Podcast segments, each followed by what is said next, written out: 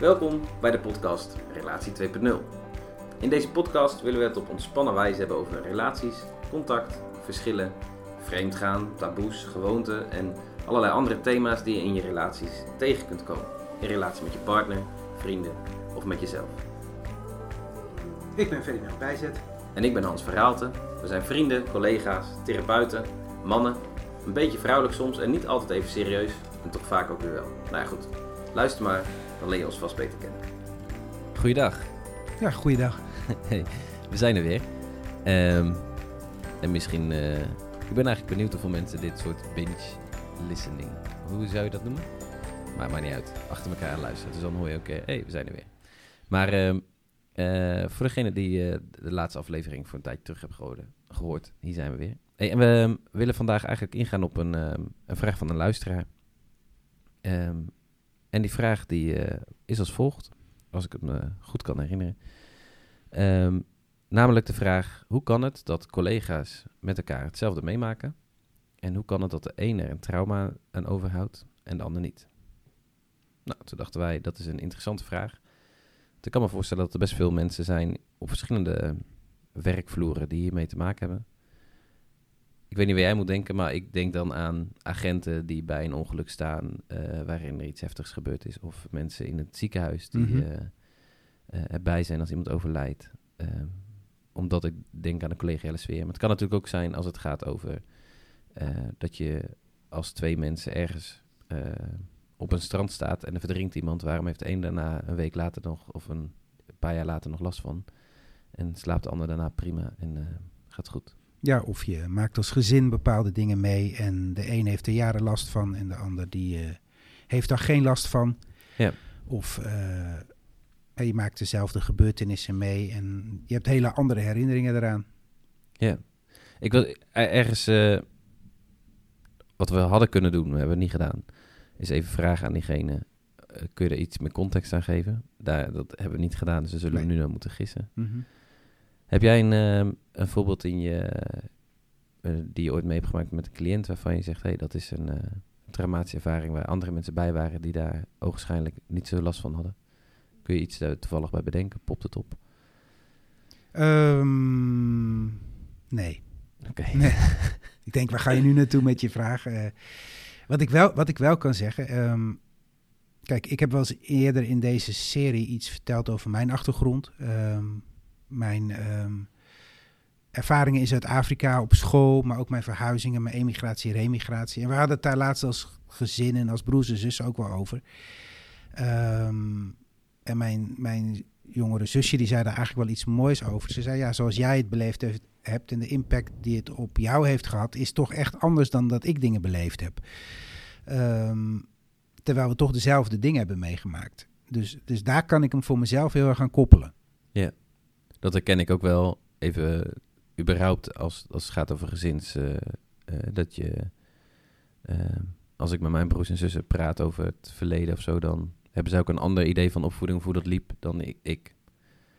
Wat is daar het verschil in, denk je? Nou, sowieso, ehm, dat vind ik wel mooi. David Grant, die, de man van Brainspotting, ook al vaker aan gerefereerd, die zegt, je moet eigenlijk het brein vergelijken met een melkwegstelsel. Met echt miljoenen verbindingen of biljoenen verbindingen. Ehm, en dan kun je zeggen, elk brein is een eigen melkweg.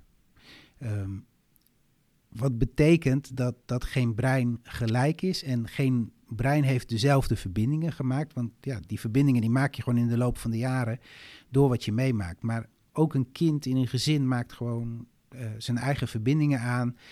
Ehm, en daarin is niks hetzelfde. Dus, dus zijn uitspraak is ook, we zitten heel vaak in onwetendheid. We hebben eigenlijk geen idee wat er in het hoofd van iemand omgaat. Kijk, we hebben een hele hoop algemene principes over hoe we met moeilijke dingen om kunnen gaan. Maar wat het effect dan daarvan is op deze specifieke persoon, ja, dat is heel, eh, heel verschillend. En zo kun je in een gezin twee kinderen hebben die zo hun eigen karakter al mee hebben, hun eigen eh, ervaringen mee hebben. Eh, het maakt nogal verschil of je de oudste of de tweede bent.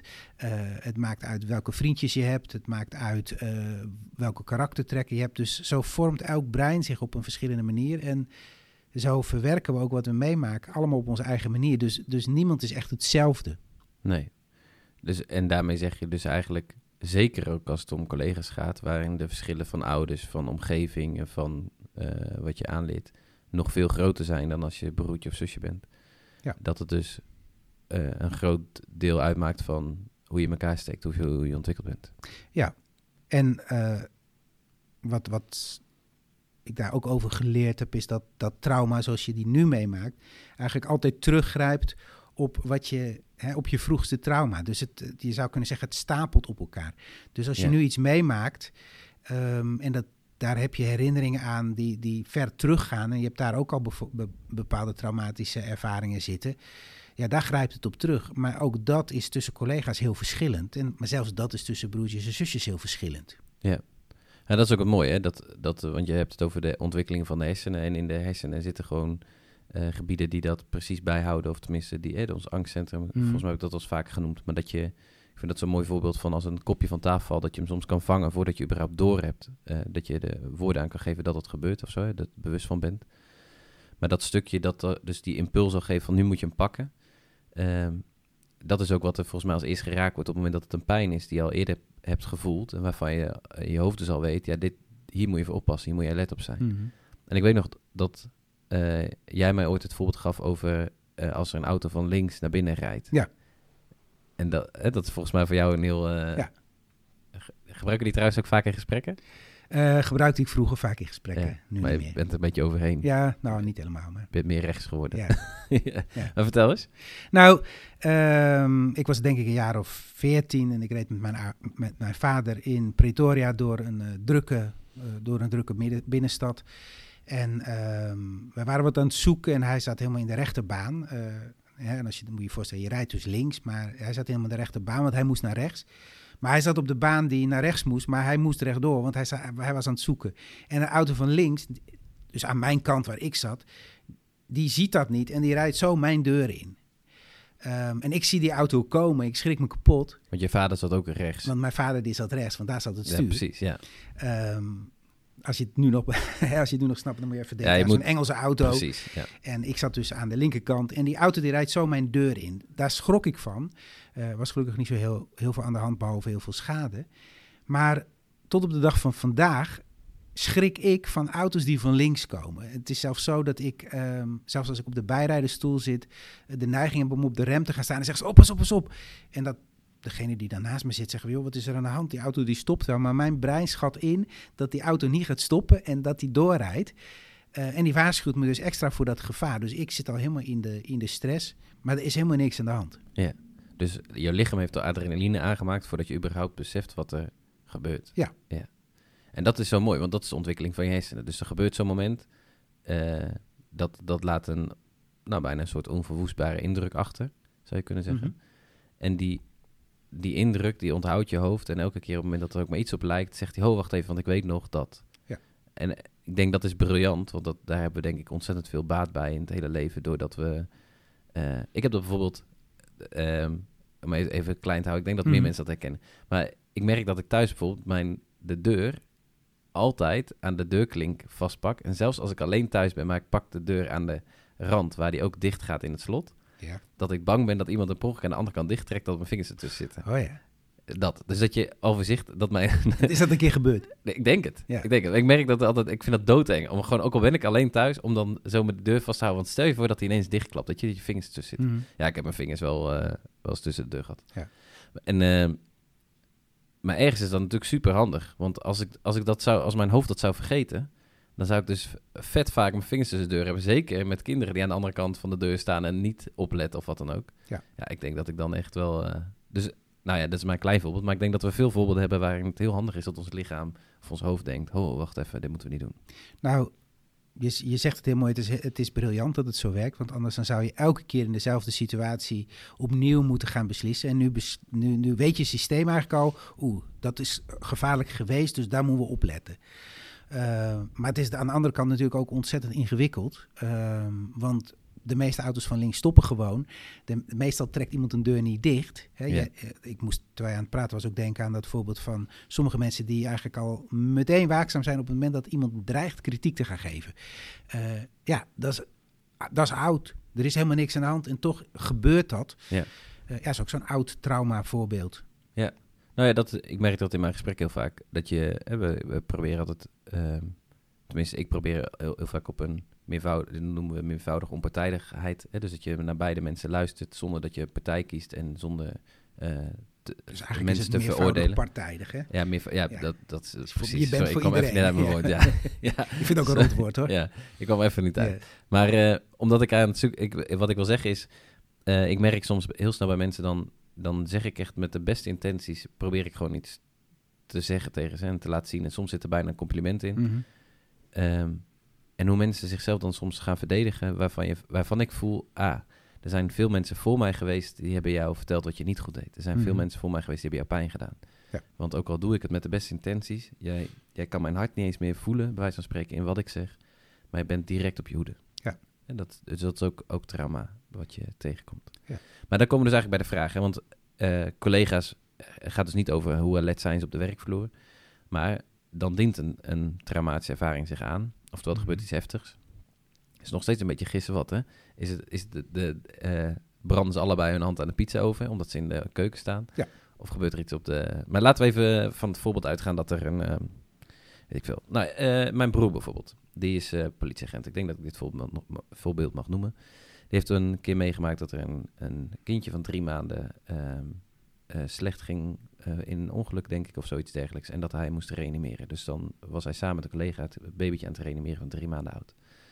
Ehm, dat zou, wat mij betreft, een voorbeeld kunnen zijn waarvan je zegt: hey, dit is traumatisch. Ik Mhm. bedoel, als het kind dan het ook niet redt, eh, dan kun je er alles aan gedaan hebben. En dat hoort bij je vak. Maar ik kan me voorstellen, er vallen denk ik politieagenten uit, omdat ze op dat soort situaties gewoon kapot gaan. Mhm.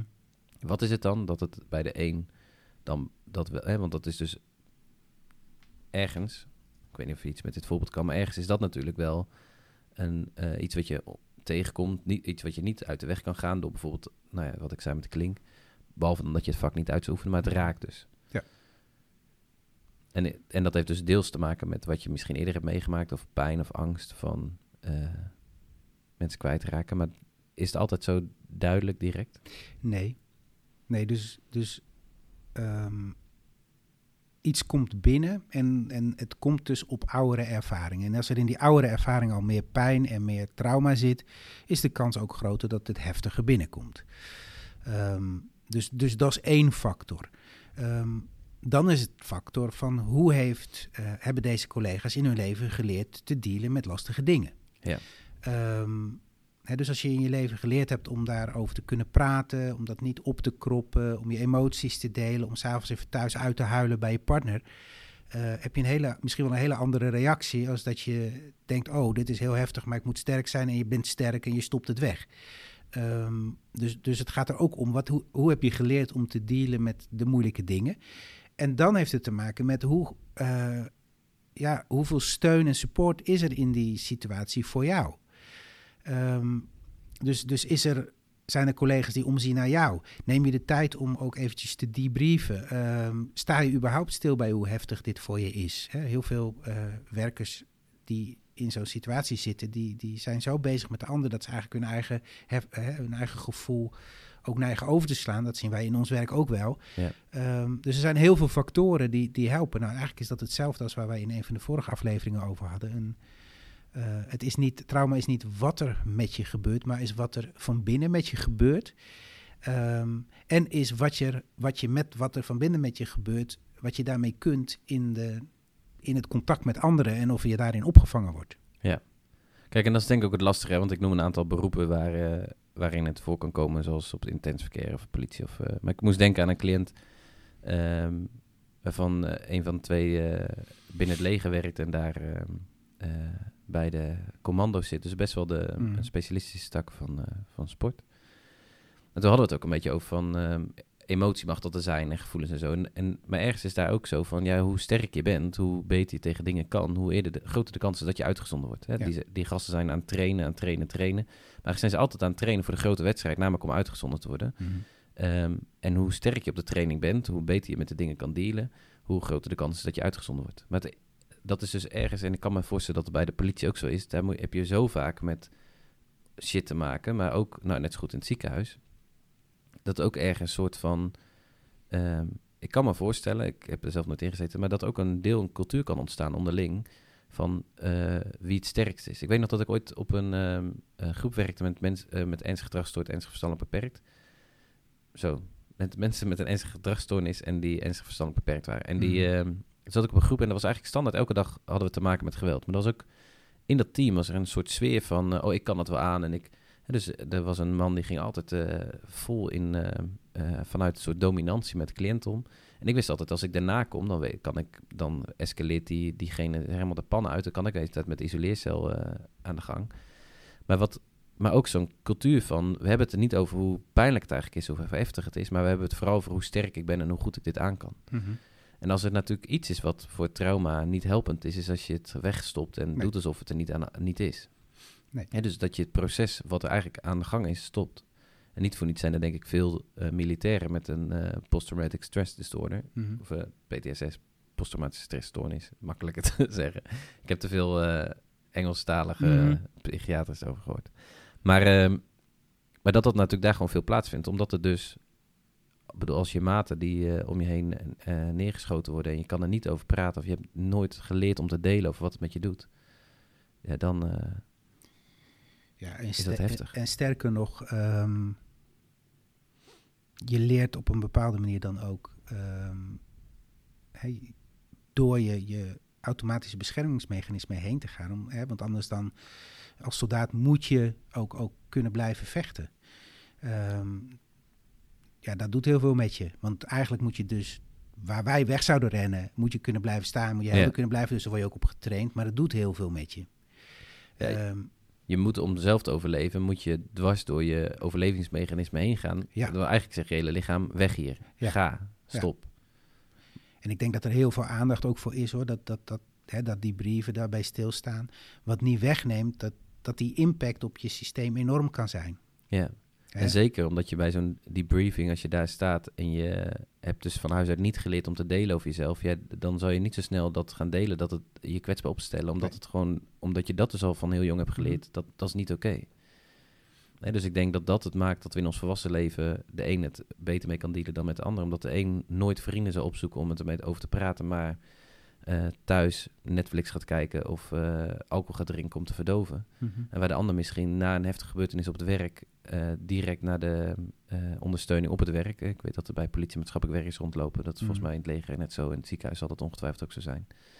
Ehm, maar maar neem je, maak je daar gebruik van en, en doe je dat omdat je het hebt geleerd thuis al als jong kindje.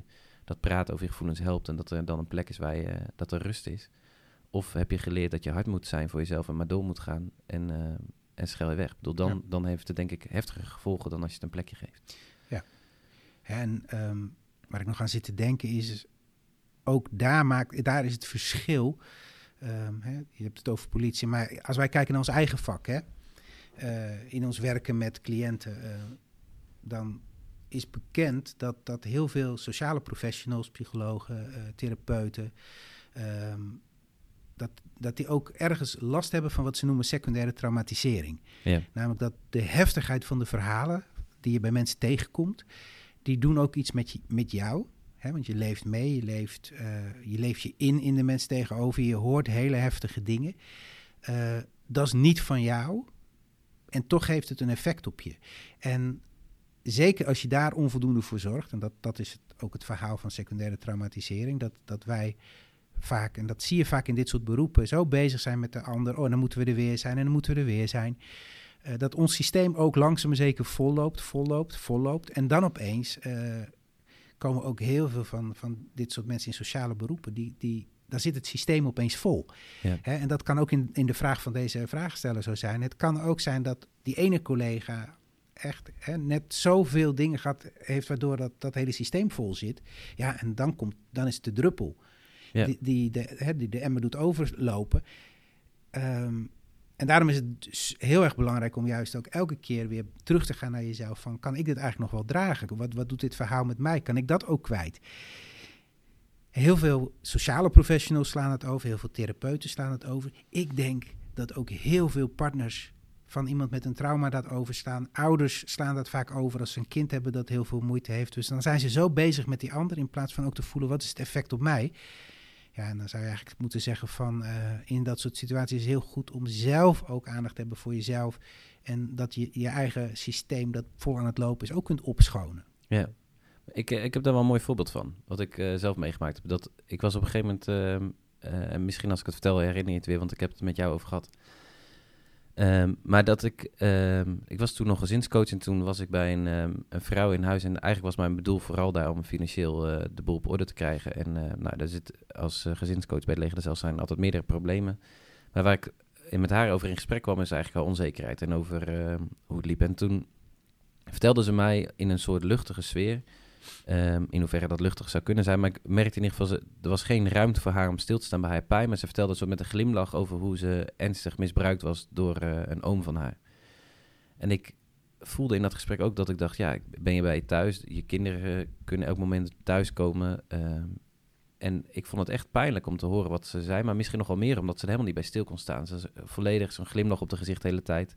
Terwijl aan de ene kant het appel was, zie mij. Maar aan de andere kant ook, maar blijf er vanaf. En ik, ik, liep, ik worstelde mee. En thuis kwam ik en toen zei ik tegen Sanne... oh, ik heb iets meegemaakt, iets gehoord. En eigenlijk wil ik het niet met jou delen... want ik vind het te heftig voor jou om dit te horen... maar ik moet er wat mee. Ik heb er zo'n een tijdje mee gelopen... en uiteindelijk dacht ik, ik, ik ga dit gewoon met Ferdinand delen... omdat ik eh, dacht, ik moet het kwijt. En dat heeft me zo geholpen om gewoon eens te voelen... maar ook dat ik me besefte... oh ja, als ik dus dingen hoor waar ik niks mee kan, waar op dat moment het niet een plekje kan krijgen doordat we elkaar kunnen zien, doordat ik haar kon zien in haar ogen en dat we even samen die pijn konden voelen. Daardoor liep ik ineens met een heel naar gevoel, best wel een tijdje, omdat ik ook ik geen ruimte kreeg, ook niet ergens anders, of niet het ruimte nam om het ergens anders dan maar neer te leggen. En toen heeft me zo geholpen om het gewoon tegen jou te vertellen. Mhm. En u- uiteindelijk eh, helpt het dan om te zien dat jij snapt wat er bij mij gebeurt en dat, dat hij dan ook een ruimte vindt om ergens weer een grap met elkaar te maken. Eh, niet om het af te doen, maar wel om, eh, om lucht te geven aan het hoofd. Dus dat is eigenlijk volgens mij wat je zegt in, eh, de- dat het belangrijk is om daarover te praten en erin gezien te worden. Ja. En ruimte te geven aan de verwerking ervan. Ja, en, en de kern daarvan is dus, dingen kunnen ook druppelsgewijs ontstaan en dan kan één situatie opeens genoeg zijn om vol te zitten. Hè, en, dan, dan, ja, en dan stort iemand in of dan lijkt, lijkt de reactie super heftig. Ehm, dus als we het gaan samenvatten, want we hadden afgesproken deze keer een korte sessie te doen. Ja. Ik ben ook heel benieuwd wat mensen ervan vinden als het zo'n korte sessie is. Hè, maar om het samen te vatten, ehm, eigenlijk kun je, kun je niet helemaal weten waarom de een er wel op reageert en de ander er misschien niet op reageert. Ehm, omdat onze, ja, onze hersenen nou eenmaal zo'n zo'n enorm complex systeem zijn. Dus, dus alles werkt op elkaar in. En daarbij speelt dus die, die vroege herinneringen, die vroegere trauma's, die spelen mee. Eh, maar ook hoe iemand geleerd heeft om te dealen met emoties. Ook hoe de steun op dit moment is. En ook hoe vol het systeem op dat moment van iemand zit. Het zijn allemaal factoren. Ja. En wat heb je er nou aan om dat te weten? Ehm, ik denk dat het ontzettend belangrijk is, is dat, dat mensen zich realiseren dat eh, ja, ons, ons brein zo complex is en ons, ons hele systeem van leven zo complex is. Ehm, ja, dat, dat je soms niet kunt voorspellen hoe iemand erop reageert. Maar dat je dus ook ontzettend voorzichtig moet zijn om te be- en veroordelen waarom iemand reageert zoals die reageert. Ja. Hè? Dus je kunt niet zeggen van ja, maar joh, je collega die had daar geen last van. Waarvoor heb jij er wel last van? Ik bedoel, waar doe je moeilijk over? Nee, het, het is maar wat. Hè? Dus wat, wat is de situatie? En het is maar hoe, wat er in dit systeem gebeurt. Dus neem dat super serieus. Ja.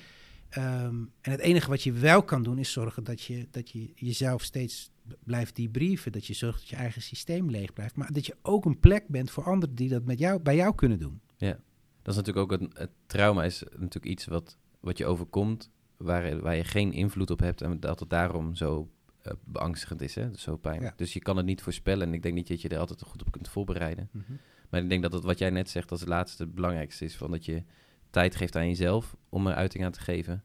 En als je denkt, hé, hey, bij mij raakt het me niet zoveel, maar ik zie een collega wel onder lijden en die lijkt er weinig ruimte aan te geven, om daar dan eh alert op te zijn en die ook daarop te bevragen of de ruimte te geven dat hij Ja. ook zijn verhaal kwijt kan.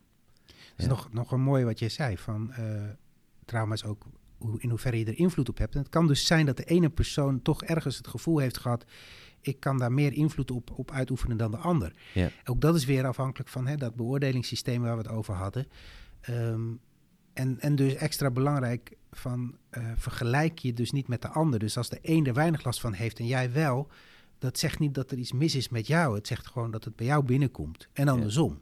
Dus ik denk dat we heel erg eh, beg- veel begrip moeten hebben voor wat er bij een ander gebeurt.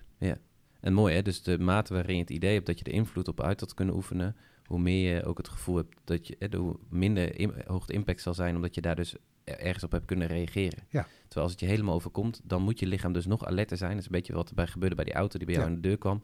Je was bijrijden, je kon niet sturen, je kon helemaal niks. Ehm, en dan is het misschien wel extra heftig, omdat je hoofd dan denkt, oh daar moeten we dus heel alert op zijn. Want de Mhm. volgende keer wil ik me wel kunnen voorbereiden of zo. Ja. Dus dat, eh, ja. Mooi. Ik, ik realiseer me dat ik nog een keer een, een auto van links heb zien komen. En die, is niet in, en die heeft ons ook geraakt. En dat was in Nederland. Maar toen staken wij een weg over. Dus voor mij is echt twee keer een auto van links echt heel gevaarlijk geweest. Ja. Eh, ja, dan, dan, ja, dan kun je ook eigenlijk maar alleen maar zeggen... nou, dankjewel systeem dat je me af en toe waarschuwt. Hè? Ja, Beetje precies. irritant soms, maar dankjewel. Ja, ja. Ja. Ja, het is ook heel helpend. Maar en dat is denk ik het sowieso. Het wordt pas een probleem als het je dus in je leven beïnvloedt. Dus Ja. dat je ervan weg moet vluchten of dat je erin vastloopt. En, of in het contact met anderen of wat dan ook. Ja. Als je de straat niet meer op durft te gaan omdat je zo bang bent voor elke auto die van links komt. Dat het je belemmert. Nou ja, dan eh, is het verstandig om hulp te zoeken. hey, wij gaan ehm, afronden. Ja. Ehm, niet in de eerste plaats omdat we hem kort wilden houden en benieuwd waren wat dat doet. Maar ook gewoon omdat we weer eh, druk zijn en aan het werk gaan. Dus eh, tot een volgende aflevering. Bedankt voor het luisteren. Vergeet je niet te abonneren. En ehm, mocht jij nou ook een vraag hebben of eh, iets hebben waar je het leuk vindt als wij daarover praten of over eh, van gedachten wisselen. ehm, stuur ons even een DM'tje via Insta of vul het contactformulier in via relatie-herstel.nl. En dan ehm, gaan we daar volgende keer op in. Er liggen nog wat vragen die we nog kunnen gaan beantwoorden. Dus eh, nou ja, voel je vrij om ook vragen in te sturen. En mocht je dit ook weer een interessante aflevering vinden... deel hem dan met je vrienden en je bekenden. Heel graag. Met je collega's. En met je collega's. ja. ja. Hey, eh, bedankt.